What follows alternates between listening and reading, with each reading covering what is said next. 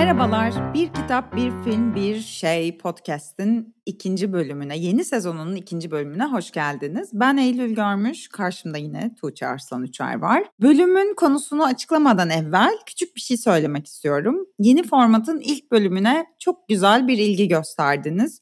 Kısa sürede en çok dinlenen 10 bölümümüzden biri haline geldi. Nostalji konuştuğumuz ilk bölüm. Bu da bizi takdir edersiniz ki çok mutlu ve motive etti. Umuyorum artarak devam eder. Desteğiniz için, ilginiz için çok teşekkür ediyoruz. Hemen uzatmadan konuşacağımız yeni şeyi ne olduğunu söyleyeyim. Bu hafta evlilik konuşacağız. Tuğçe Hanım'ın yine bildiği yerden geldi. Bense hiç bu fikri bile kafamda yaşartmamış bir insanım. Ama tabii ki bir evliliğin çocuğuyum her şeyden önce. Dolayısıyla etrafımda da gözlemlediğim çok fazla evlilik var. Ve de tabii ki edebiyatta da sinemada da bir büyük mesele evlilik. Ben şöyle başlamak istiyorum. Dediğim gibi Tuğçe'nin çalıştığı yerden olduğu için ona devretmek istiyorum. Bu arada bana tuhaf surat ifadeleri yapıyor kendisi şu anda çalıştığı yerden dediğim için ama tecrübesi var. Pek çok tarafından ele alabiliriz ama benim zamanında bundan yaklaşık 1,5 sene önce okuduğum bir kitaptaki ki kitabın adı Angosta, Kolombiyalı yazar Hector Abad Faciolince'nin kitabı. Oradan bir pasaj okuyup bu pasajda yazan her şeyi aynı biçimde Tuğçe'ye sorarak bölümü başlatmak istiyorum. Diyor ki yazar ve ben de aynı zamanda. Ben insanların neden evlendiklerini merak ediyorum. Aşk için diyorlar ama ben ondan şüpheliyim. İnsanlar aşk için değil, adet böyle olduğu için, yalnızlık karşısında dehşete düştükleri için evleniyor. Üstelik insanların çoğunluğu mutsuz. Evliliğin getirdiği bitkinliğin, o devamlı huzursuzluk halinin mutsuzluğa bir çözüm olacağına inanıyorlar. Erkekler evli olmasalar mutlu olacaklarını düşünüyor. Kadınlarsa kocaları başka biri olsa mutlu olacaklarını. Evliliğin sırrı bu işte. Mutsuzluğumuza bir sebep yakıştırabilmek için mükemmel bir mazeret sunuyor bize. Evliler evli oldukları için mutlu olamadıkları ya da o kişiyle evli olmasalardı mutlu olacaklarını ve şu hayatta hiçbir şey başaramadılarsa buna evliliklerinin müsaade etmediğini düşünüyor. Evlilik aynı zamanda kendi işe yaramazlıklarına bir bahane olma görevi de görüyor. Bu pasajı aktararak ve ben insanların neden evlendiklerini merak ediyorum cümlesini yineleyerek sözü Tuğçe Hanım'a devrediyorum. Buyurun Tuğçe Hanım, konumuz evlilik. Öncelikle bu bilme haline, tecrübeli olma haline bir şerh düşmek istiyorum. Bu yayın boyunca bir dezavantaja da dönüşebilir malumunuz. Buradan bir evli kadın olarak bu yayını devam ettireceğim. Bir anne olarak, bir evli kadın olarak. Seni sürekli böyle taciz edeceğim. Sıfatlarım ne yazık ki Tuğçe'nin önüne geçiyor bu yayında. İtiraz ediyorum. Şimdi öncelikle söylediğine şuradan yaklaşmak istiyorum. Bir aşk evliliği kavramından girelim o zaman. Normalde buralardan girmeyi düşünmemiştim ama madem soruyla başladık, aşk evliliği kavramından başlayalım.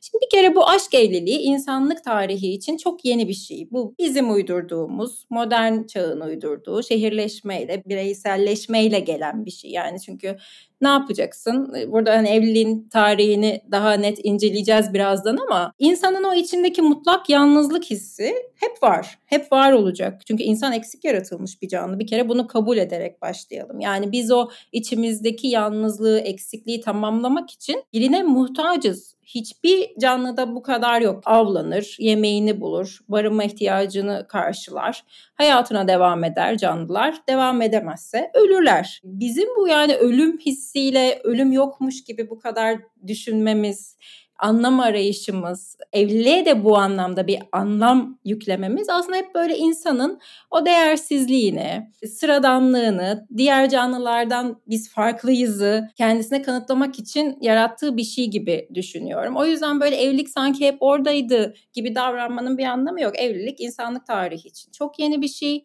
Kültürel bir norm aslında baktığımızda böyle içgüdüsel bir norm da değil. Biz bunu işte cinselliğe bakıyoruz ve soyun devamı gibi algılıyoruz ya da öyle söylemek işimize geliyor. Ama bir taraftan bunu sadece haz olarak da nitelendirebiliriz. Yani hazın devamı içinde cinsellik olabilir.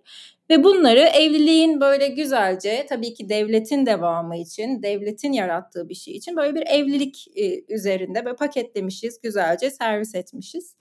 O yüzden ben bir kere bu aşk evliliği kavramına bu taraftan karşıyım. Evlilik buradan gelmiyor. İki tarafında, iki insanın da zaten evliliği devam ettirebilmesi için başka başka sebepler olduğunu düşünüyorum.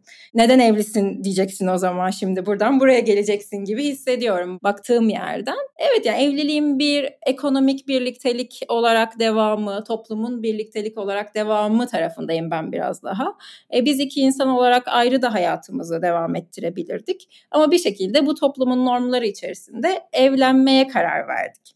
Buradan böyle evliliğe böyle büyük bir kavram olarak değil de ben de bir taraftan başka bir yere çekeceğim kendime. Buradan bir filme geleceğim. Burada böyle ara ara filmlere gitmek istiyorum bu bölüm. Bergman'ın unutulmaz filmi, tabii ki Ingmar Bergman'dan gireceğiz buradan. Bir Evlilikten Manzaralar filminden bir sahne Eylül'cüm. Marianne Johanna diyor ki, iki insan hayat boyu birlikte olabilir mi? Johanna da diyor ki, nereden geldiğini bilmediğim saçma bir anlaşma. Evlilik 5 senelik olmalı ya da senelik yenilenmeli. Bu soruyu ben de sana soracağım. Maria'nın Johanna sorduğu soru. Sen biliyorum ki evlilik düşüncesinden uzak bir insansın. Ama bir şekilde bir evlilikten doğdun diyeyim, öyle anlatayım. Sence iki insan hayat boyu birlikte olabilir mi? Öncelikle bu arada dinleyenlere şunu söyleyeyim. Biz birbirimizle hiçbir şey konuşmadan bu yayını yapıyoruz. Yani ne Tuğçe benim hangi kitaptan bahsedeceğimi ne de ben onun hangi filmden bahsedeceğini ya da bir çerçeve şuradan konuşuruz. Yani hiçbir şey yok. Sadece sizin bildiğiniz kadar evlilik konuşacağız diye. Dolayısıyla olası hazırlıksız yakalanmalara karşı birbirimize yapabileceğimiz, sizin de tetikte olmanızı ve anlayışlı olmanızı rica ederiz. Ya şimdi bu soru, iki insan hayat boyu birlikte olabilir mi sorusu. Bu tabii ilişki gibi daha genel bir çerçevede konuştuğumuzda belki daha üzerine konuşulabilecek bir soru. Ben evliliğe inanmayan biri olarak bunun mümkün olabileceğine inanıyorum. İki insanın hayat boyu birlikte olmasının. Ama burada şöyle bir şey var. Madem öyle yine bir başka alıntı yapayım. Not aldığım şeylerden biriydi ve çok bunun cevabı gibi bir şey. Ben bugün konuşmayacağım. Sürekli bir takım yazarları konuşturacağım anlaşılan. Bu alıntıda Ronan Hesio'nun Leonard ve Hevesli Paul kitabından, ki dünya tatlısı bir kitaptır. Okumayanları da tavsiye etmiş olayım. Orada şöyle bir bölüm vardı. Bunu da konuşuruz diye not etmiştim ama tam senin soruna cevap gibi oldu. Okuyayım ve üstüne de tabii ki kendi fikrimi söyleyeceğim. İlişkini her şeyin önüne koymalısın. Yani gerçekten ilk sıraya koymak. Sadece sevgililer günü kartına bir tanem yazmayı ya da buna benzer şeyleri kastetmiyorum. İlişkinin çocuklarından bile önce gelmesinden bahsediyorum. Aksi halde ebeveynlik girdabına kapılır ve karına ya da kocana öncelik vermeyi unutur. Farkına bile varmadan kendini olabilecek en kötü durumda bulursun. Evli, çocuklu ama son derece yalnız. İkiniz de değişirken dönem dönem birbirinizi kaybedeceksiniz. Birbirinizi yeniden bulmanız gerekecek. İşte işin sırrı. Eskiyi canlandırmaya çalışmak yerine ilişkinizi ve kendinizi yeniden oluşturmanız gerekecek. Aynı insanla yeniden ve yeniden ilişki kurmaya devam etmek zorundasın. Sorunun cevabı bence burada gizli. İki insan hayat boyu beraber olabilir ama o iki insan o ilişkiye başladıkları andaki iki insan olmaya devam etmeyeceklerdir. İki farklı insan, ilişki ne kadar uzun sürerse o kadar sayıda farklı insanın birbiriyle farklı ilişkiler kurması gerekiyor. Evlilik de, ya tabii ki her ilişki için bu geçerli, arkadaşlık ilişkisinde de, ama aynı fiziksel mekanı paylaşan ve birbirlerine kağıt üstünde formel bir söz vermiş, aralarında bir takım bir hukuki sözleşme olan iki insanın buradaki sınavları çok daha zorlayıcı oluyor elbette ki. Ve aslında şöyle bir şey, bu sözleşmeler, hani sözleşme yaparken hukuki sözleşmede işte koşullar olur ya, başlangıç koşulları. Şimdi aslında evliliğin içinde o sözleşmeyi yaptığındaki durumunla mesela 5 sene sonraki aslında koşullar değişmiş oluyor ve aslında sözleşme baştaki kişiler değil başka iki insan arasında yapılmış hale geliyor. Ve aslında bu sözleşme böyle bir durumda otomatik olarak iptal oluyor gibi de oluyor. Ama değil işte. Tekrar ve tekrar o sözleşmeyi kurman gerekiyor. Ve bu çok zor bir şey. Ve iki insanın da buna razı gelmesi, hiçbir zaman da denk olmaz o razı geliş. Kimi daha razıdır, kimi daha azdır. Ve birinin öbürünün yerine o eforu göstermesi gerekir. Ama bence asıl mesele işte buradaki hikaye, eskiyi canlandırmaya çalışmak. İlk bölüm nostaljiye döneyim. İlişkinin içinde nostalji yapmamak lazım belki. Eskiden şöyleydi, böyleydi değil. Yeni bir şey kurmak sürekli. Bu anlamda evlilik çok tek düze bir şey olarak gözüküyor. Rutinleri olan, şeyleri belli olan ve fakat bir yandan da hiç değil muhtemelen. Çünkü sürekli yeniden yapmakta olduğun bir şey var. Cevabım bu. Buradan sen bakalım bizi nereye götüreceksin? Buyurunuz Tuğçe Hanım. Çok sevdiğim bir söz var, Byron Norton'un sözü. Her çocuğun 3 ebeveyni vardır. Annesi, babası ve anne babası arasındaki ilişki. Anne babası arasındaki ilişkiyi ben böyle evlilik, o senin bahsettiğin o 3. ilişkiye benzetiyorum işte. 2 insan evlendikten sonra aslında ayrı bir dil ve ayrı bir ilişki geliştirerek orada ikisinin de belki başka formlarını yaratıyorlar. Yani daha iyi olabilir, daha kötü olabilir. Bir süre sana daha iyi gelmiş olabilir ama sonra iyi gelmiyor olabilir. Bence zaten burada bu rutinlere geleceğim şimdi senin bahsettiğin yerden. Rutinlerin bir süre sonra belki insana iyi gelmemesi ve o kendilik arayışı durumu var ya, işte bu bir evlilikten sahnelerde şöyle bir replik var. Kendime ait bir resim var aklımda ama bu gerçekle örtüşmüyor. Bu hayat tüm yeteneklerimizi baskı altında tutuyor. Kocam ve ben birbirimizi engelliyoruz gibi. O sana iyi gelen şey, ilk başta kurduğun o evlilikteki o 3. ilişki bir süre sonra kendine yabancılaşıyor muyum acaba? Ben neredeyim sorusunu doğurmaya başlıyor aslında. Ve oradaki problemler, o mutsuzluklar oradan gelmeye başlıyor. İnsanın o, hep söyledim ya aslında, mutlak yalnızlık, içindeki mutlak yalnızlık, o hep orada kalacak. O kendi meselen aslında hep kendine dönmen gerekiyor ya. Evlilikle ilgili, yani 2 insanın evlilikte bence mutluluğu yakalayabilmesi için kendi içindeki mutluluğu yakalayabilmesi şart. Evet, yani 3. bir ilişki yaratabilirsin. Oradan başka formlarda daha iyiler, daha heyecanlı şeyler, daha farklı şeyler yaratabilirsin. Ama günün sonunda bu kendine döneceğin gerçeğini kabul etmen gerek. Bu gerçeklikle yaşadığında oradan iyi bir şey çıktığını düşünüyorum ben. Şimdi rutinlere geleceğim biraz. Bana el verdin. Ben de evlilik deyince tabii rutin konuşulmadan olmaz diye düşündüm. Minik bir şeyler not ettim buraya. Şimdi rutin şöyle tanımlanmış Türk Dil Kurumu'nda. Şaşırtıcı bir yönü bulunmayan, sık sık tekrarlandığı için artık alışılmış olan anlamına geliyormuş. Şimdi de hatta şöyle bir şey söylüyordu. Hiç düşündün mü her günün, her saatin, her dakikanın parçalara ayrıldığını, her birinde yapacaklarımız yazılı. Şimdi ben rutinler üzerinde biraz gezinirken Giresun Gündem yayınında şöyle bir şeye rastladım. Rutin hayat bir nimettir. Rutin hayat insanın dertsiz, tasasız, sıkıntısız bir yaşam sürdüğünün göstergesidir. Şimdi mesela sen de rutinlerini seversin. Kendi rutinlerin vardır. Evini seversin. Rutinlerine çok bağlısındır. Çocukları yetiştirirken de çok konuştuğumuz bir şey. Çocuklar rutinleri severler. Peki biz evlilikteki rutinlerden neden korkuyoruz? Evliliğin rutinleşmesi niye bizim korkulu rüyamız? Ne düşünüyorsun bu konuda? Çok güzel bir soru. Çünkü ben de bunu düşünüyordum. Kendimle ilgili ben acayip rutinlerine düşkün bir insanım. Yani ne yapacağım belli olsun, programım belli olsun. Ve aynı saatte aynı şeyi yapıyor olmak bana çok iyi gelir vesaire. Böyle bir belirsizliğin içinde durmayı çok becerebilen biri değilim. Dolayısıyla aslında bir evliliğin içinde olmanın belirliliğinin bana iyi gelmesi lazım. Ama öyle olmuyor, yani fikir olarak öyle hissetmiyorum. Bence burada temel şey insanların, ya kendim için söylemiyorum. Biraz kendim için de söylüyorum ama asıl mesele başkalarının şeyi. Bence burada bizim politik doğruculuk yaparak adına rutin dediğimiz ve evlilikle ilgili korkutucu şey, rutinler dediğimiz şey aslında bir adet rutini içeriyor. Cinsellik.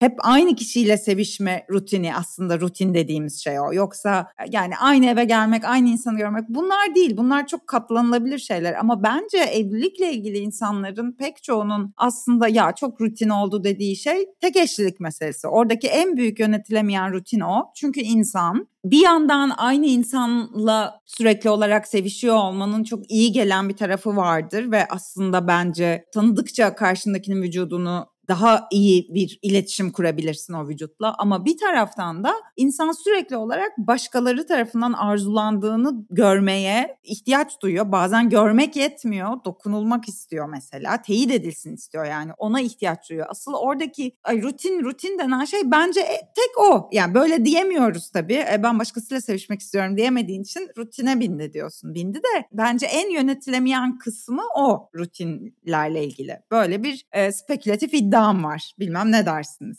Muhakkak. Oradaki tabii dürüstlük meselesi ve tabii orada hani rutin diye tabir ettiğimiz o tek eşliliğin daha çok kadının üzerinde bir baskı unsuru haline gelmesi bir taraftan da. Bu Marx'a göre şöyle diyor Marx, şimdi o tarafa çekeyim biraz konuyu. Çok özür dilerim. Giresun gündemden Karl Marx'a uzanan bir skalada alıntılar yapmaktasınız. Sizi takip etmekte güçlük çekiyorum Tuğçe'm. Ne kadar çok yönlüsünüz. Hiç rutin değil ilişkimiz. Teşekkürler. Zihnimin kıvrımlarına hoş geldiniz. Yeniden. Diyor ki ilk iş bölümü erkekle kadın arasında döl verme bakımından yapılan bir iş bölümüdür aslında ve buradaki tarihteki ilk sınıf çatışması erkekle kadın arasındaki uzlaşmaz karşıtlığın karı koca evliliği içinde gelişmesiyle ilk sınıf baskısı da dişi cinsin erkek cins tarafından baskı altına alınmasıyla özdeşleşir. Çünkü buraya baktığında evlilik öncesi yani insanlık tarihinin başına baktığında evet çocuk doğuyor onun için ama bir adama ihtiyaç yok. Kabile büyütüyor adamı. Kadın üzerinden ilerleyen bir annelik hukukundan geçiyor yani buradaki ilişki. Aslında biz evlilikle birlikte o erkek egemen toplumu bir şekilde kabul etmiş oluyoruz. Yani biz buradaki haklarımızı evlilikle birlikte erkeğe devretmiş oluyoruz. Çocuğun da soyun da devamının erkek üzerinden devam etmesinin böyle bir tarafı var. Şimdi burada aslında bir çatışma var. Ortaya bir çatışmadan biz ona ama bunu nasıl romantize edeceksin? Bunu nasıl meşrulaştıracaksın? Romantik kavramlar yazmışız. Bir taraftan da bakıldığında bu arada evliliğin ilk ortaya çıkışı kadının gücünü aslında erkeğe teslim etmesiyle ama şimdi baktığımızda modern toplumda evlenen erkek sanki kadına yenilmiş erkek olarak bakılıyor. Yani kadının zaferi evlilik. Yani nasıl oldu da arada bu noktaya geldik? Kafeslemek. Aynen. diye bir laf var, kafeslemek. Aynen öyle. Bu taraftan ki evliliğin de ortaya çıkışı aslında bir burjuva evliliği kavramından ortaya çıkıyor. Biliyorsun yani Engels'in tanımı. Orada bir aristokratlar mal mülk paylaşmak için yaratmışlar bunu. Böyle bir köylülerde böyle bir şey yok. Familya kelimesi de oradan gelmiyor aslında baktığında.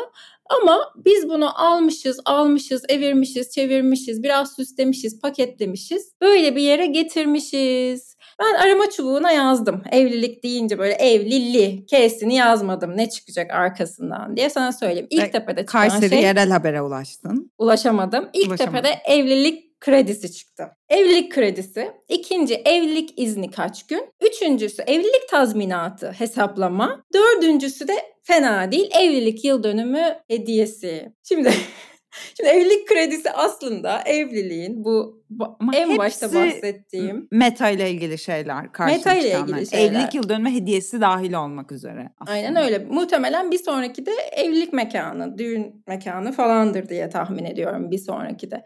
Yani aslında bu kadar meta ile alakalı bir şey evlilik. Yani burada bahsettiğim şey bu arada evlilikle aileyi karıştırmayalım.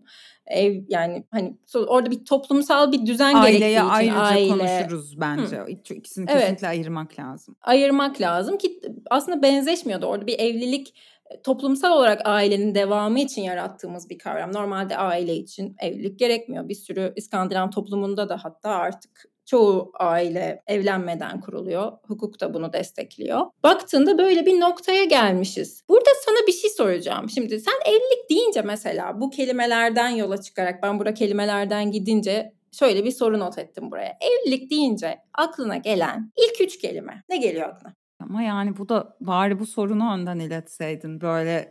İyice talk show'a çıkmış gibi hissediyorum kendimi ve zekice bir cevap vermezsem seyirciler tarafından yuhalanacak gibiyim. Evlilik denince aklıma gelen ilk 3 kelime. Kavram değil his geliyor daha ziyade. Bu benim tabii şeylerle ilişkilenme biçimimle ilgili. İlki zaten başından beri konuştuğumuz o rutin hali. İkincisi çok ayıp ama boğulma. Benim hissim o böyle bir tür ama yani bu benim bu arada evlilikle ilgili değil benim çok sık hissettiğim bir şeydir. Ne zaman ki bir kalabalığın içinde arzuladığımdan uzun süre kalsam mesela biri gerçekten boğazımı sıkıyormuş gibi hissederim. Üçüncüsüne de bu görece daha iyi bir şey sanırım düzen ve güven diyebilirim beraber kullanayım. Orada tabii ki bir tür güvenlik hali var. Bir hayat kolaylaştırıcı, belirleyici, çerçeveleyici ki biz insanlar çerçevelenmeye ihtiyaç duyuyoruz. Ama sonra da işte yıkın duvarları, sınırlarınızın dışına çıkın diyoruz falan. Böyle çok çelişkili mesajlara maruz kalıyoruz. Sanırım ilk 3'ü bu ama kendi sorunu senin de yanıtlaman gerekiyor tabii ki. Evet, bu arada benim de demek ki rutin gelmiş ki rutin kelimesine baktım dün. Ama bu rutin beni korkutan bir şey değil bu anlamda. 7 senedir evli olduğum için de şu an bunu söylemek zorunda hissediyor olabilirim. Evet, yani rutinlerin tabii ki bir sıkıcılaşma tarafı var ama o rutinleri nasıl belirlediğinle alakalı. Rutinde evet bir noktada güven yaratan bir şey. Çünkü orada sürprizler daha az. Sürpriz yaratacağın alan belki o iki insan arasındaki ilişkinin koşulları, gerektirdikleri ya da sınırları dahilinde sürprizler yaratabiliyorsun. Belki evliliği bu anlamda canlı tutan şey de buradaki o küçük sürprizler olabilir. Ama benim evlilikle ilgili, yani evliliğin devamlılığı ve sürekliliğiyle ilgili. Bu arada da bence evliliklerin bitebileceği gibi bir içgörüyle ya da bu bilinçle hayata devam etsek evlilikler çok daha uzun sürer. Buna böyle büyük paketler, fiyonklar atmasak üzerine muhtemelen evlilikler daha uzun sürer diye düşünüyorum. Ama bunun bilinciyle devam ettiğimiz noktada orada rutinlerin sana sağladığı güven alanıyla bence iyi bir şey inşa edebiliyorsun. Ben bunu hani kendi evliliğim tabii ki yani bir evli kadın olarak noktasına geri dönüyoruz şimdi. Benim tarafımda, benim ilişkimde örnek vermem gerekirse. İşte istediğim yere geldin. Evet, geldim. Adım adım işledin ve beni buraya getirdin. Bizim ilişkimizden örnek vermek gerekirse biz oradaki mesela dürüstlükte bulduk bence o çıkış yolunu. Ve o güveni bu zaman içerisinde inşa ettik. Ben 7 seneye baktığımda bizim ilişkimizin ilk zamanlarında çok daha fazla, çok daha kaygan bir zemin hissediyorum. Yani o yüzden bana belki rutinler daha iyi geliyor. Çünkü artık ayaklarımın çok daha yere bastığını hissediyorum. Yani ne istiyorsam, ne istemiyorsam onu çok daha net söyleyebiliyorum karşımdakine ve onun orada karşılık bulabileceğini daha iyi görüyorum. Belki ilişkiye buradan bakınca hani oradan daha sağlıklı bir şeyler çıkarmak daha mümkün oluyor. Bu tabii ki şey değil yani yarın olur, değişir, bambaşka insanlar olabiliriz. Ya da başka insanlar girebilir resmin içerisine. Bunun bir garantisi yok. Hiç kimse için bir garantisi yok. Ama burada işte o söylediğim şey yani ölümü de biliyoruz. Ama ölümü düşünerek yaşamıyoruz. Evliliğin de biteceğini belki bilirsek, onu düşünerek yaşamaktan bahsetmiyorum ama bir noktada bitebilir hissiyle hareket edebilsek, onu bilinç düzeyinde en azından orada tutarsak çok daha sağlıklı ilişkiler kurulabileceğini düşünüyorum buradan ve o boğulmuşluk hissini de azaltabilir bu. Şöyle bir şey söyleyeceğim. Yine bir alıntı yapayım. Bu arada bunlar, bu saydıklarım konusu evlilik olan kitaplar değil. Ona en sonunda söyleyeceğim. Bunlar okuduğum kitaplarda evlilikle ilgili aklımda kalan cümleler, ana konusu evlilik olmasa da. David Park'ın Bilinmeyen Ülkede Yolculuk kitabında şöyle bir cümle geçiyordu. Sonunda anladım ki biriyle evli olmak ne kadar yakın olursanız olun size onun anılarına sahip olma ya da tanışmadan önceki öyküsünün bir parçası olma hakkını vermez. Şimdi bunu genişletmek istiyorum hatta. Onun anılarına sahip olma ya da tanışmadan önceki öyküsüne sahip olma hakkı vermez, bir parçası olma hakkı vermez. Ayrıca bence günlük hayatının da tamamına sahip olma hakkı vermemeli. Yani tahayyül ve işte o birazcık sürpriz unsurunu bırakabilen, onu koruyabilen ilişkiler ve evlilikler. Tabii ki evlilikte bu daha zor çünkü dediğim gibi aynı fiziksel mekanı paylaşıyorsunuz. Ama tahayyül, biriyle ilgili, yani tahayyülden kastım her tür şey. Şu anda ne yaptığına dair tahayyül kurmakta, cinsel fantezide, yani bilinmeyen bir şey olması. Fantezi de bir tür tahayyül sonuçta. Onu tutabilmenin bir yolunu bulmak lazım. Nasıldır bilmiyorum ama işte bütün o boğulma ve işte sıkıcılaşma, rutinleşme şeyinden kurtulmanın yollarından biri bu zannediyorum. Yani o ne geçmişine ne de bugüne, yani kimse kimsenin hatıralarına sahip olamaz. Yani kısmen parçası olabilirsiniz ama hep konuştuğumuz şey bunlar çok kişisel yeniden inşalar aslında hatıra dediğimiz şey. Benim bu sabah ne yaptığım da çok bana ait. Dolayısıyla orayı olabildiğince örtülü tutmak lazım. Burada tabii ki böyle bir salakça gizem yaratmaktan ve şeyden bahsetmiyorum. Bu da yapılıyor çünkü yani. Öyle bir şey değil söylediğim. Birazcık daha işte senin de başta dediğin o kendine ait alan bırakma, kendinle mutlu olmayı becerip ya zaten çok basit, hani onu yapamayan insanın başka birini mutlu etmesi de çok teknik olarak mümkün olamıyor. Çünkü şöyle bir şey. İnsanlar evlenme hayali kuruyor. Hayal, tahayyül. Evlenme hayali kuruyor, evleniyorlar. Sonra da hayal kurmayı bırakıyorlar. Halbuki bu öyle bir şey olmamalı. Evliliğin içinde hayal kurmaya izin vermeli insan. Kendiyle ilgili, başkasıyla ilgili, karşısındakiyle ilgili. Sanki o hayale ulaşınca artık hayal kurma kasımızı kapatıyoruz gibi. Yo, başka türlü yaşanmaz. Onun evliliğin içinde de yapabiliyor olmak lazım diye düşünüyorum. Bu arada birazdan artık 30 dakikaya vardık. Final sorularımıza geleceğiz. Eklemek istediğim işler olduğunu tahmin ediyorum. Sana bir devredeyim. Sonra da malum nedir o film, nedir o kitap sorumuza gelelim. Harari'nin çok sevdiğim bir sözü var. Diyor ki insanı farklı kılan şey bizim hikayeler anlatabilmemiz. Bu evlilik de senin söylediğin o hayal kurma meselesi de biraz öyle. Sanki o hikaye anlatmayı bırakıyoruz gibi evlilik rutinleşirken tırnak içinde. O hikaye anlatmak hem başkalarına hikaye anlatmak yani kendi hikayemizin devam edebilmesi. Ama bir tarafta evlilik içinde çiftin birbirine hikayeler anlatabilmeye devam edebilmesi ve ikisinin ortak hikayesinin ortaya çıkması. O hikayeleri sürdürmeye çalışmak lazım. Öyle ya da böyle onu beslemek lazım. Adam Phillips şey diyor, tek eşlilik şuradan çıkıyor. Özel olduğumuzu hissini etrafa kanıtlamak için. Özel olduğumuzu herkese duyurmak için. Öyle bir yerden geliyoruz. Ondan sonra onu tamamen kaybediyoruz. Ne yazık ki. Biricik olmak, bütün derdimiz bu aslında. Yani Julian Barnes aşk bir görülme ihtiyacıdır diyordu. Bunu belki aşka dair konuştuğumuzda daha detaylı açarız. Gerçekten o sürekli olarak o tek eşlilik aslında bir teyit. Yani sen biriciksin, sen bir tanesin, sen başkasın, sen kimseye benzemiyorsun. Bu çok temel bir ihtiyaç tabii. Evlilik de bunun en büyük şeyi. Ben dünya aleme duyurdum senin tek olduğunu. Buna çok ihtiyaç duyuyor insan. Bunu da anlaşılır buluyorum bu arada. Ben tek eşliliğe karşı falan da değilim. Hiç değilim yani. Ama bu dediğim gibi yani çok temel bir ikilem ve karışık mesajlar veriyor dünya bize. Özellikle içinde bulunduğumuz çağda. O yüzden zor. Şu anda evlilikleri bu anlamda sürdürmek daha da zor. Neyse, sorumu sorayım mı? Eklemek istediğim bir şey var mı? Sorunu sormuş ol. Küçük bir şey ekleyeyim, oradan filmlerime geçeyim, olur mu? Freud'un psişik iktidarsızlık diye bir fenomeni var. Diyor ki sevdiklerinde arzulamıyorlar, arzuladıklarında sevmiyorlar. Bu arzu meselesi de sanırım evlilikte önemli bir mesele, o cinsellikle alakalı. O sevgiyi ve arzuyu belli seviyelerde tutabilmeyi dileyelim evliliklerin. Uzun süreli olmak zorunda değil bu arada. Bu bir baskı yaratmasın kimsenin üstünde. Ama iyi bir şeyler çıkarmak ve o mutlu olma arayışımız. Mutluluk az bulunan bir şey. Yani mutluluk anlarda. Böyle insanın sürekli mutlu olması gibi bir ruh hali, öyle bir şey yok. Ama mutsuz olmamak ve huzursuz hissetmemek belki var. Bir şeyden, zıt tezattan alırsam diyerek filmlerime geçeceğim. Sonra da sana kitaplarını soracağım Eylül.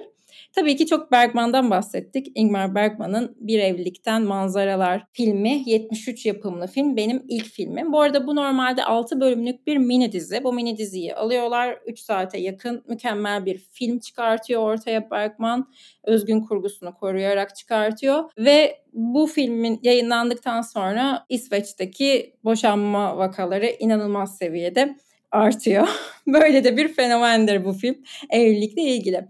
Sonra geçtiğimiz yıllarda bu filmden bir dizi yarattılar. Hacay Levi, Bir Evlilikten Manzaralar, Oscar Isaac'li ve Jessica Chastain'li mükemmel kadrosuyla. Ben bunu da izlemenizi tavsiye ederim. Çünkü ana meseleyi alıyor ama bu başka bir evlilik aslında. Böyle çok da birbirine benzeyen bir evlilik değil. Modern zamanlarda geçiyor, günümüzde geçiyor. Bence çok iyi bir dizi. Bunu da izleyin. Bir bölüm geçmiyor ki Woody Allen'ı anmayalım. Bir Woody Allen filmiyle devam ediyorum efendim. Husbands and Wives.